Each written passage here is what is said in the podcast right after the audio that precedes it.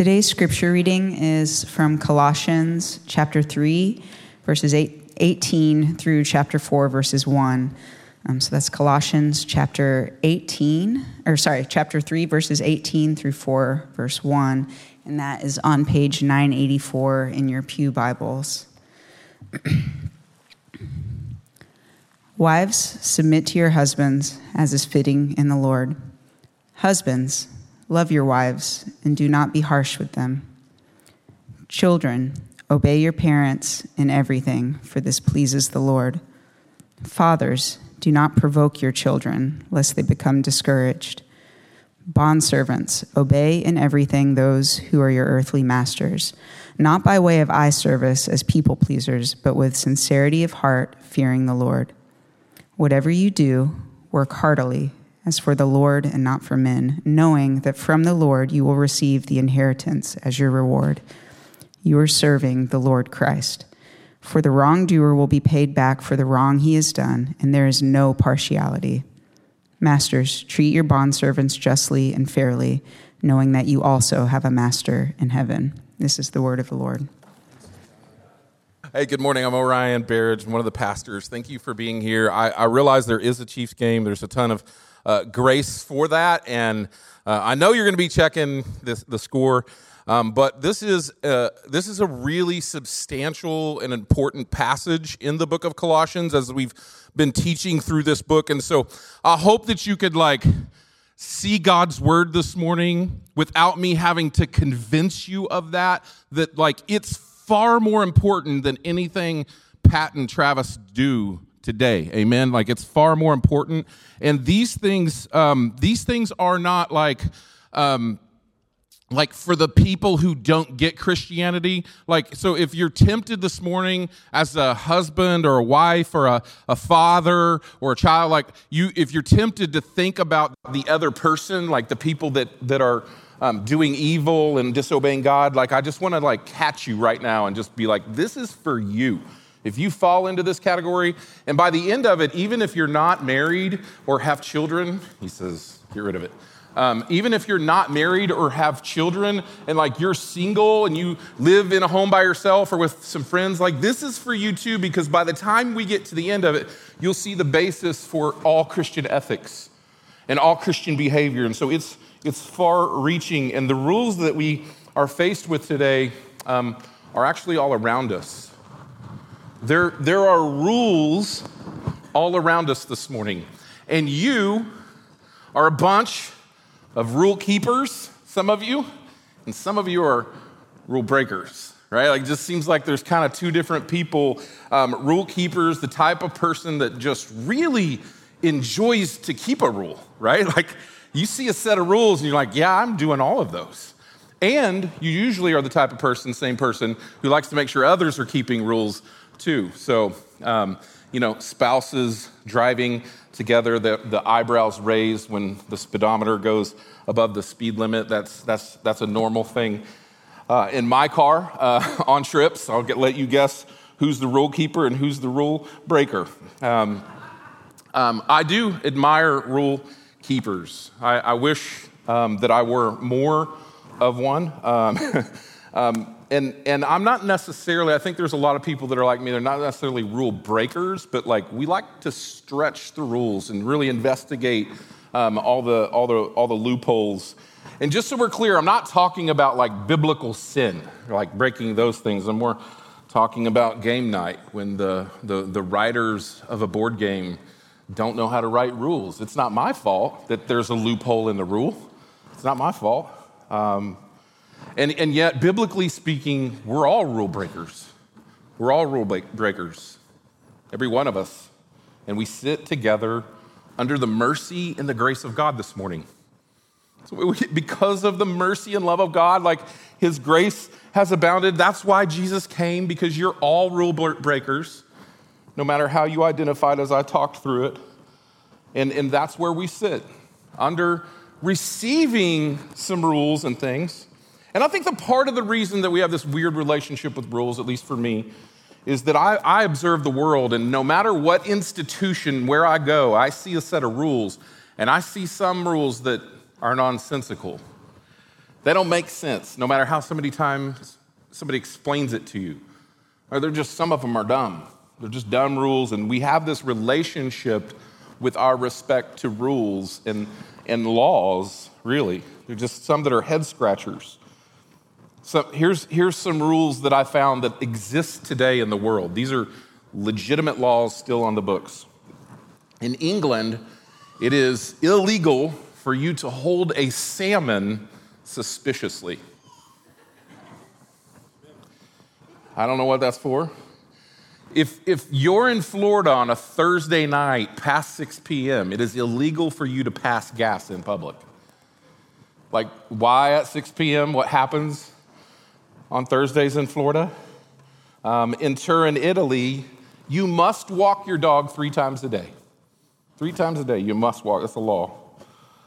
In Scotland, if anyone knocks on your door and asks to use the toilet, by law, you have to let them come in and do it. Like, that's, that's not good. That's bit me too many times. Too many times.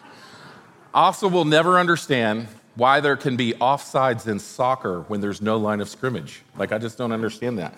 No, we want less scoring in this game. Like, that's. In a case like you're wondering, like, why the world's so crazy, here's a few that are just still on the books in Missouri. It's illegal to drive with an uncaged bear. I'm glad they thought of that. You cannot stress out a squirrel. I needed to know that. I actually shot a TikTok this week with a squirrel, and I don't know if I broke the law or not. Probably should take that down. In Kansas City, if you have a, a, a bathtub with claw feet, it cannot resemble the, the feet of any kind of an animal. That's still a law today. And my favorite is that you cannot smoke a pipe through your ear. That's, that's the law in Missouri, which me, leads me to go one, I didn't know that was possible. Two, what happens if you do? right? Like, what happens?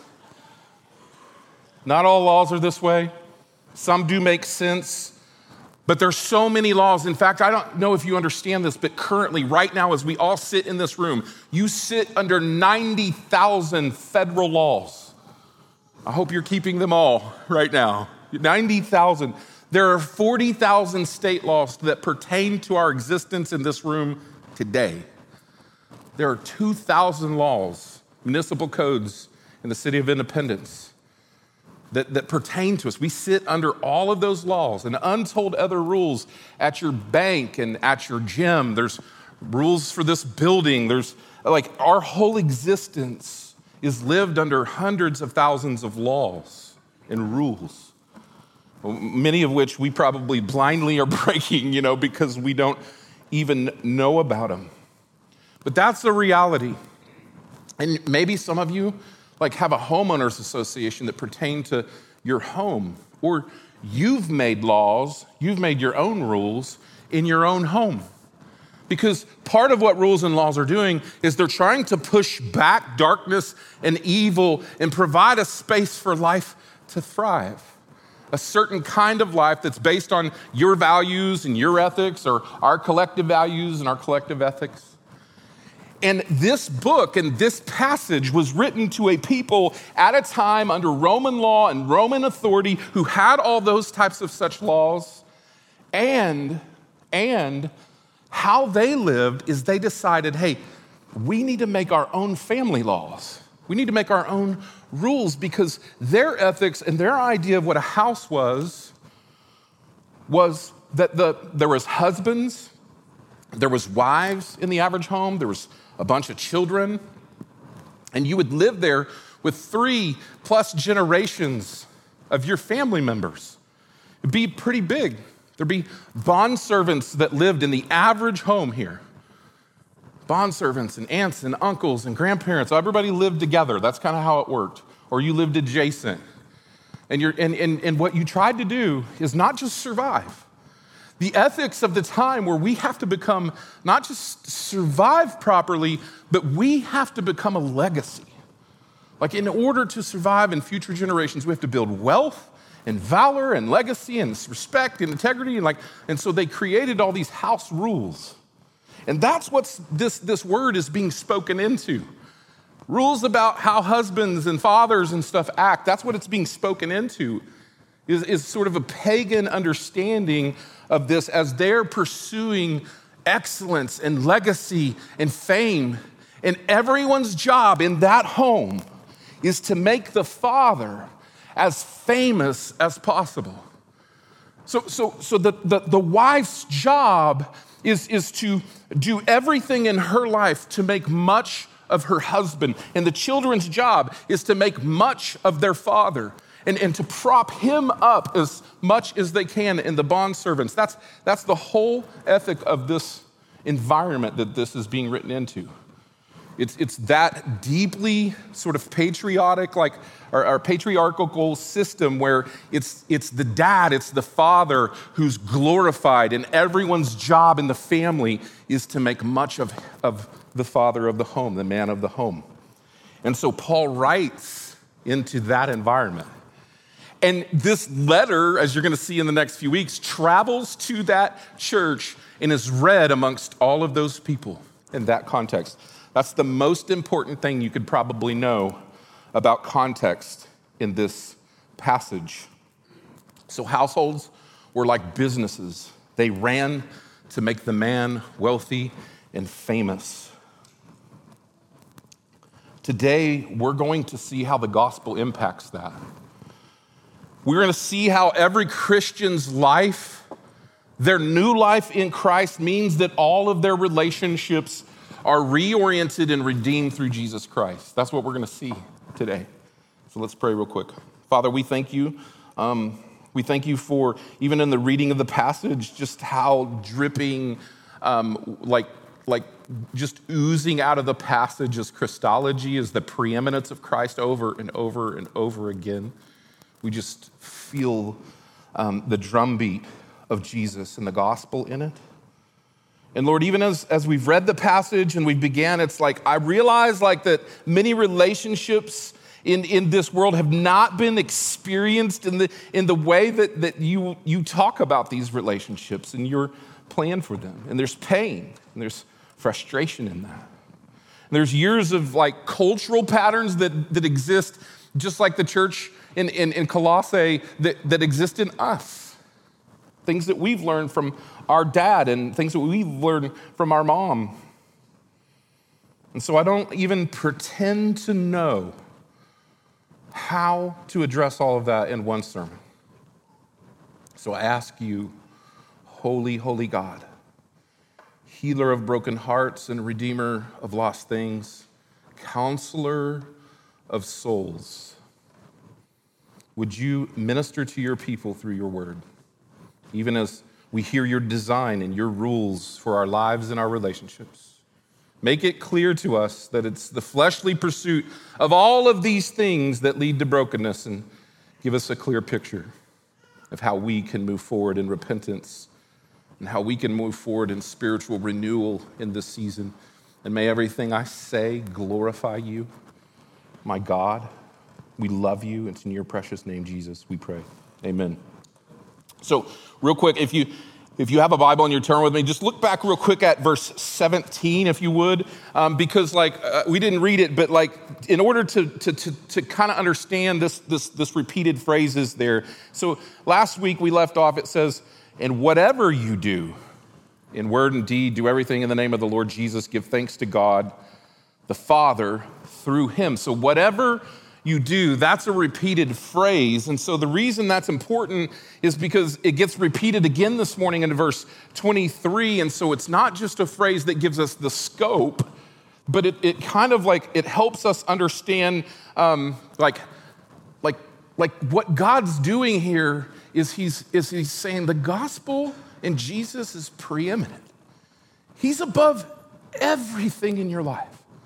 He's before everything in your life. He's, that's, that's the sort of message that we get every week is that Jesus is preeminent. He's above and before everything in our life. And so our relationships, not just what we do, whatever we do in word and in deed, but, but even the relationships to which we do them, Christ is preeminent. So that's the sort of thing that we want to grab a hold of. It's the umbrella over today's passage.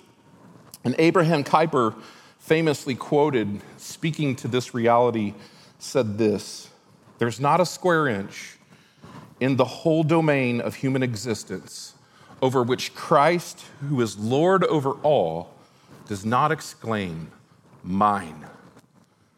In every relationship that you have, in every role that you play in this world, Christ, who is Lord of all, declares, Mine over them. So that's, those are the bookends for us this morning.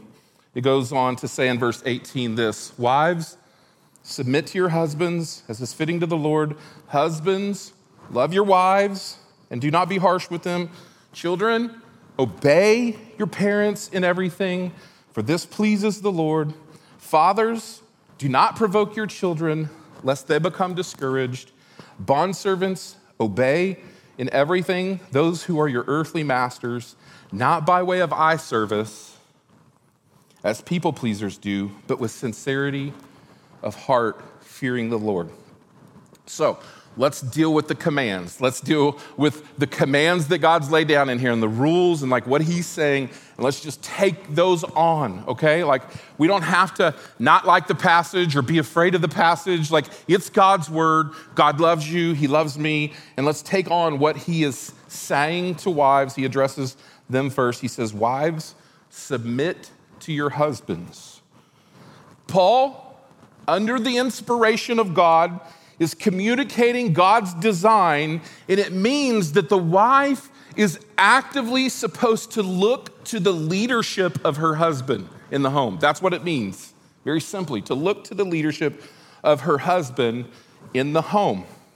And that was probably at the time it was being read, just sort of met with amens.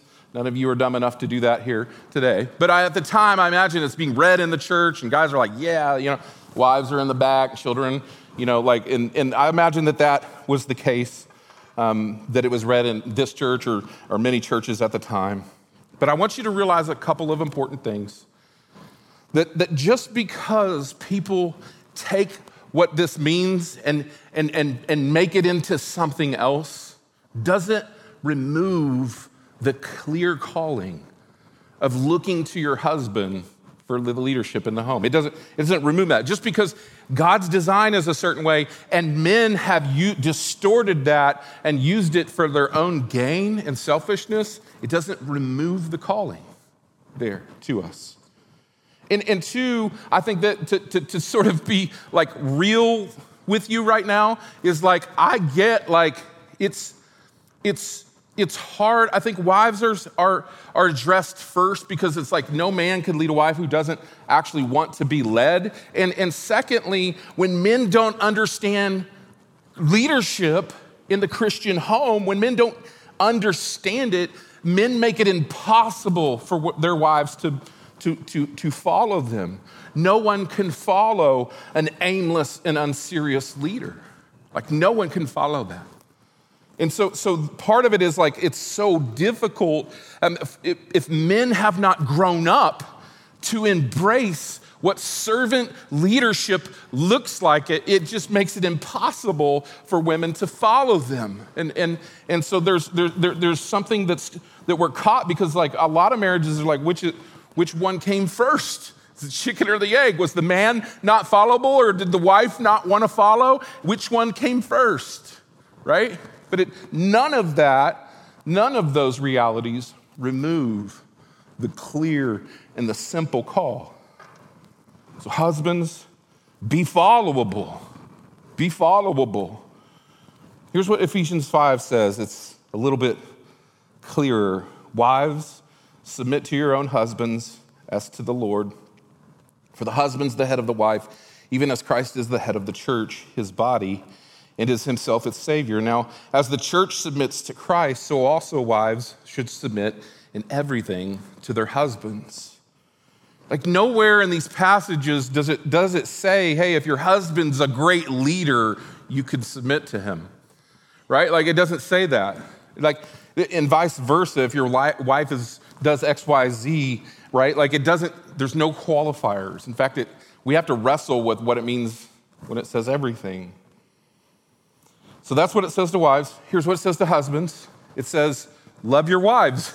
Like, don't be harsh. Like, love your wives. It's, it's kind of interesting that we actually need that to be in, in God's word. Like, that's, doesn't every husband love his wife? Like, I bet you that there's not, you know, like, unless there's just mounds and piles of, of, of and years of sort of stuff there that, like, most men are like, hey, I love my wife. Like, I love my wife. I love her. The Bible, though, talks about Christian love in a way that's like, man, I, I sometimes have a hard time, you know, like possessing that love in reality. Listen, listen to what it says about love. Love's patient. It's kind. It, it does not envy. It doesn't boast. It's not proud. It doesn't, it does not dishonor others. It's not self seeking. It's not easily angered. It keeps no record of wrongs. Love doesn't delight in evil, but it rejoices with the truth. The, the kind of love that we're supposed to love with our, our wives with is a love that always protects, it always trusts, it always hopes, and it always perseveres.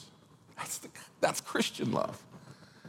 Not, not just like an affirming emotion toward my wife's general existence, right? Like it's Christian love. And so, so we're so reactive to the idea of submission maybe in that first part, but then you'd like start to look at the biblical definition of love and you're like, well, the husband's supposed to trust his wife.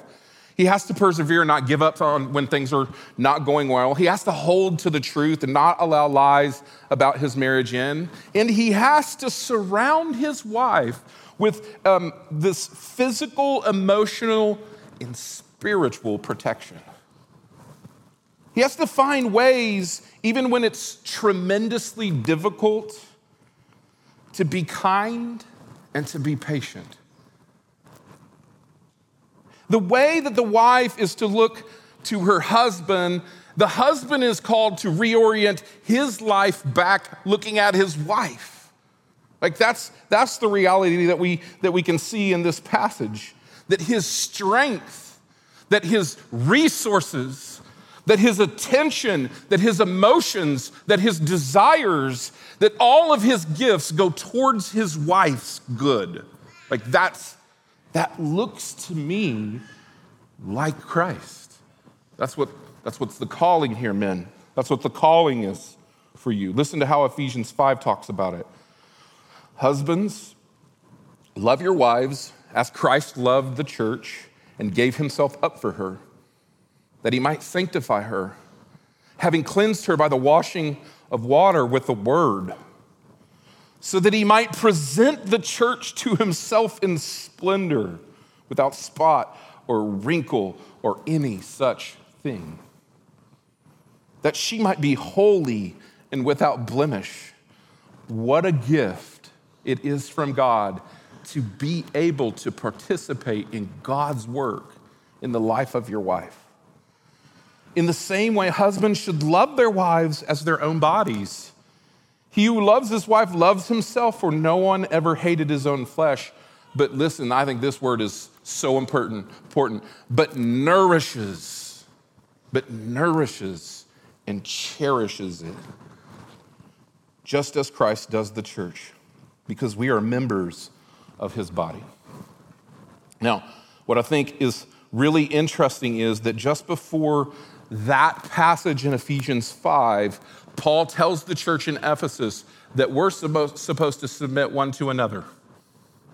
Like, we're all supposed to submit one to another. Like, that's the, that's the reality. But you have to realize there's a way in which we submit to each other that's based on our relationships. So the Christian ethic is humility and submitting one to another. And there's a way in which we do that with each other, and that's how husbands and wives are called to reorient their home and their lives to one another. And it's impossible without God's Spirit, but there is a, a, a, a, living reality in God's Spirit where, where it is possible. So now it says to children. So there's not a lot of children in here, but like Um, you know, we, we've got a few. And, and, and like, I think this is just so good for parents and future parents to hear. What's said to children? It says, obey your parents. Obey your parents. It's actually one of the most self serving rules in Scripture. Obey your parents. Children should obey their parents because the world is too dangerous a place to survive without a parent. That's why. I remember my dad taking me when I was in kindergarten. Remember my dad taking me to the highway out by our house and walking up to that highway and, and teaching me to cross a highway. That may seem preposterous to you now, but that's how people did things in the 70s. Um, and and he, he's like, hey, here's how you gauge that. And before I got to put my foot off of that curb into the street, he told me the number one most important thing in that moment was, hey, no matter what you see or experience on that highway, you obey my words. He, he, what he was teaching me in that moment is you're going to get out there and you're going to see cars and you're going to have experiences that you've never had before. And, and you're going to think, I can trust those experiences and I can trust how I feel and how I think and the speed of that car. But, but what he's saying is that, that, that my father, that my dad has experiences and wisdom that far exceed my personal experience. And that if he says stop or come back or run across, it's the most self serving thing I can do to obey it. It's the most self serving thing I can do. And that's, that's what's being said here is like there's a wisdom that comes with parents, there's a grace and there's a blessing that comes to parents that, like children, just to survive the world and, and to walk a little bit away from the pain that, that this world offers should obey their parents. Here's what it says in Ephesians 6 Children, obey your parents because you belong to the Lord. For this is the right thing to do. That's never going to motivate children, right? It's the right thing to do. You know, like, oh, I. Honor your father and mother. This is the first commandment with a promise. If you honor your father and mother, listen, things will go well for you and you will have a long life on the earth. That's why. And the parents, that's why you're training and teaching. You're not teaching kids to obey you because you're a taskmaster. You're, you're teaching them to obey you because you love them and there's a promise that comes with it. So when we don't teach our children to obey us, what happens? They don't get the promise. They, they, we're cutting them off from the promise. And so we teach kids to obey. That's what's said to children. In a church where children are unseen, not supposed to talk, that's the reality of that moment as it's read. And then to fathers, do not provoke your children. Imagine children hearing the word of God to fathers to say, don't provoke your children. Fathers unique, uniquely experience the disobedience of their children because often fathers are the enforcers of their home. And so when a child disobeys a father, the father feels this unique responsibility to fix it, you know? Um, and, and so historically, men have struggled, like struggled with anger and struggled with, you know, biologically, emotionally, with, with those types of things in a position and a role. It's just a reality. It makes men more prone, I think, to discipline harshly. And so I just picture God the Father just picture God the Father with me, looking at fathers this morning and saying, there's a type of discipline that's not for the child. You're doing it for you. It's a type of discipline that's it's actually not to serve and love the child. You're doing it for you. So don't provoke your children. Don't be selfish don't smack a disobedient children, child without a conversation about their disobedience because that's only about you. That's only about you. They have inconvenienced you and you're making them pay for that, that inconvenience.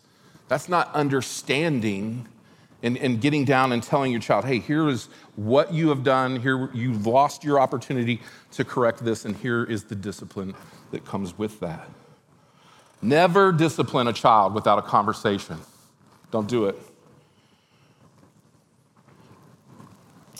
I think about fatherhood and how, how are you supposed to give them faith in, in a Father in heaven that loves them, if the Father on earth that they have is harsh and controlling and heaps judgment and punishment, do you realize how hard it is to disconnect our experience from that? Many men spend most of their lives trying to remove that father wound. How are they supposed to feel both the depths of their sin and the unconditional love of the Father if we do not obtain and, and, and, perform and do that ministry through the Spirit's work to children? And so, so, so in this church, God looks at the fathers of this first century church and he speaks to them about how they parent and how they father. And then he turns and says to the bondservants, Obey with sincerity of heart. Obey with sincerity of heart. Now, bondservants in this culture looked a lot different than slavery in our country. And, and it was not ethnic in any way. There was not an ethnic nature to it. In fact, we, there's many, many, many cases of African people um, having bondservants that were why every single ethnicity enslaved bond servants of different ethnicities. So it wasn't, it didn't, it wasn't connected to that reality that our country has experienced. It's completely different. The existence of bondservants was primarily due to two reasons. One, military conquest. So, if, if, if, if, a country took over another country, generally the population was all killed so that there couldn't be an uprising, or they were taken into slavery. It was the way that they weren't killed. So, you would want to go into that. Um, and then, secondly, um, just extreme poverty. There's, there's all kinds of situations. There's no social services in this day. And so, if you find yourself without a way to provide for yourself, then you attach yourself to a family that you can serve and, and, then, and then be provided for. And so, those were the reasons. And every home, or most homes, um, just like they were full of kids and aunts and uncles and stuff, had bond servants and sometimes multiple bond servants. And so, Christianity is formed in, in that place where it wasn't seen necessarily as oppression, although that definitely did exist. Um, but, but it's formed in that place, that, that time. And, and, and, and it said that most homes had bond servants, and the way we should think about that um, reality is like fossil fuels and electricity run our society. Like the, the, the, the, work and the labor and the convenience, and it's, it's just the same as if I said, hey, hey, here's Jesus, everybody can no longer use fossil fuels or electricity. And so, so it, this is where this, this command is spoken into. And it, it, you don't, don't really have to like love that. I don't feel like I'm like trying to say, well, it wasn't that bad. Because hundreds of years later, it would be the Christian who would say, we should give our life to put an end to all forms of slavery, right? So we're not, we're not making um, excuses for that, but I, I want you to know the reality in the room that this letter was read into. No matter what you think of that, those moments and what the reality was, Paul spoke to the bondservant in the room. Paul has no power to remove that servanthood. He has, but he does have a way to speak God's word to their heart, to their existence, to their lived reality in that moment, God's heart and God's design for their life and their work. And I want you just to imagine that room full of people, and all the men are sitting there, and, and, and the pastor's up reading this letter and, and, and the women and children are in the back, and the bond servants are like in the shadows, right? Like they're, no one has ever acknowledged their existence before in public. And Paul says to the bond servant, like, it is one thing for him to talk about the wives and the children, but just the acknowledgement of the bond servants in this place just shot a, a countercultural dart through the room. Just, just the fact that they were seen for the first time in their existence in a public place, let alone a religious place, Paul speaks to them That's to say, the God of all creation knows you and loves you, sees your existence, and has words for you.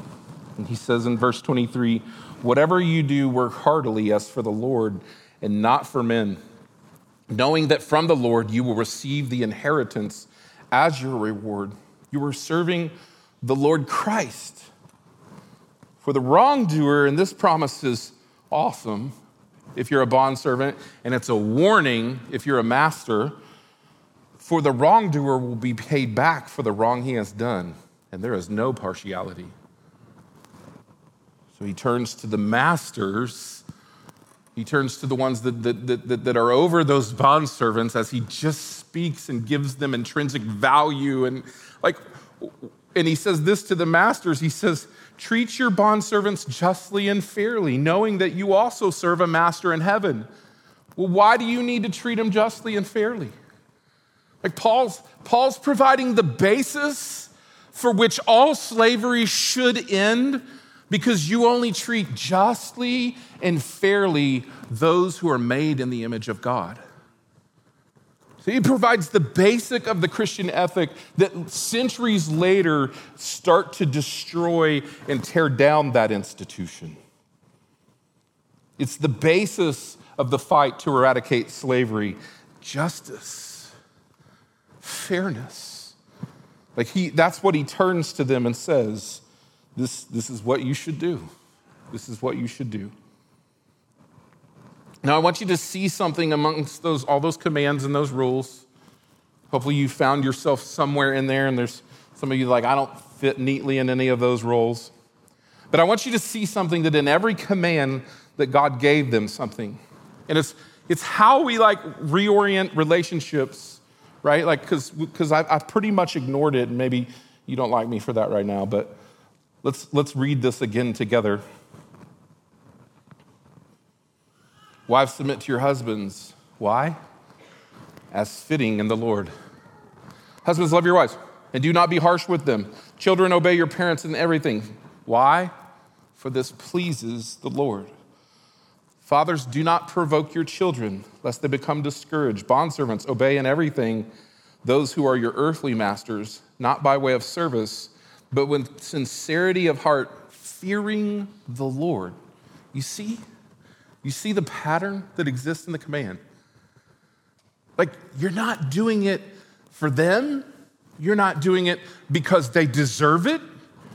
You're, you're not doing it for any other reason but for the Lord. That, that's what we see over and over again in these passages and in Ephesians is that there's, there's a doing it for Christ. See, before that reality, there was the man of the house, and his relationship with everyone was I have a relationship with you, you serve me in your existence, in your role. And the person's relationship in their home, their wife, their child, their relationship was I serve you, man of the house. I glorify you. What, what has happened here that, that is so countercultural is that Jesus moves in between every relationship that we have. That Jesus himself, the person and the work of Christ, the good news of the gospel, and every promise of God fulfilled moves into the center of that relationship. And now I'm not just someone's father, but I am the servant of, of my Lord, and he tells me how to, to behave and to act with that relationship, and vice versa. Every wife no longer just serves her husband, she serves the Lord. And the Lord tells her how she should behave and react. And so, this is what's so wildly reorienting in that moment and in this moment is that you have to put Jesus in between every relationship you have, or you have no hope of glorifying God in it no hope. You actually have no hope of actually being able to do any of these commands if Jesus doesn't get into the center. He's preeminent. He's above all things and before all things. There's nothing in this universe that he doesn't say mine. And that's certainly true about the Christian home. And, and part of what we're doing is God's over here in our life, and we're here with all of our messed up relationships, and we're like trying to like pull from God and apply it. That's not Christianity. Pro- proper Christian formation is that Jesus is at the center of everything, and the gospel is our only hope. It's our only hope. That's, that's Christian formation. And so, Jesus in this passage becomes the countercultural drumbeat that reorients all relationships in that room. I imagine people like staggered out of that space going, I don't know how to live. All of our rules were there to serve me. Or maybe some people left and was like, all of my life was to glorify this guy who doesn't deserve it. And now they live, they leave with a different ethic. The only way to be obedient is for wives to submit to husbands, and husbands to love their wives, and children to obey their um, parents, and fathers to, to love their children, and bondservants to work, and masters to, to, to treat them well as unto the Lord. As a Christian, Jesus steps in between every human relationship of ours and reorients it to God's glory. In closing, I want to just share a couple things with you. It's like, it is that simple. It's actually that simple. It's really hard, and relationships are complicated. There's all this history. But, like, what we like to do is try to take all the confusing stuff and throw it onto the clear stuff. It's simple. It's actually clear. It's simple. God's word's simple. It's clear. That's, that's one thing I want to say. But despite its simplicity, you need God's help no epiphany, no revelation, no way that I said it. None of that will win the day. You need God's help. You, there's only the transforming power of the gospel of God to achieve this. And the, and the sort of like Rubik's Cube of Christianity is God's word, prayer, Christian fellowship, right? Like that's, that's how we, that's the formula. God's word, what's it say? Let me bathe my mind. Let it be conformed in there. Let me pray. Let me ask for God's help. Let me reorient my life to a conversation with Him that He's already, you know, established with me. And let me let me get help. Let me get help. Let me get brothers and sisters to help figure this thing out. What do you think that means? How am I living? What do you see? None of this um, gives a pass to any kind of abuse or, or, or, or sort of like harshness or any like over application of this. Like if, if you're experiencing darkness and abuse and those things, you have to get help. This isn't to gloss over that. Physical, emotional, spiritual abuse, like you need Christian fellowship. You have to get help. And we fail at every one of these. Like a bunch of you probably broken those 150,000 rules just sitting here this morning. You've probably broken some of those rules already especially you guys using the Wi Fi right now. But God's rich in mercy.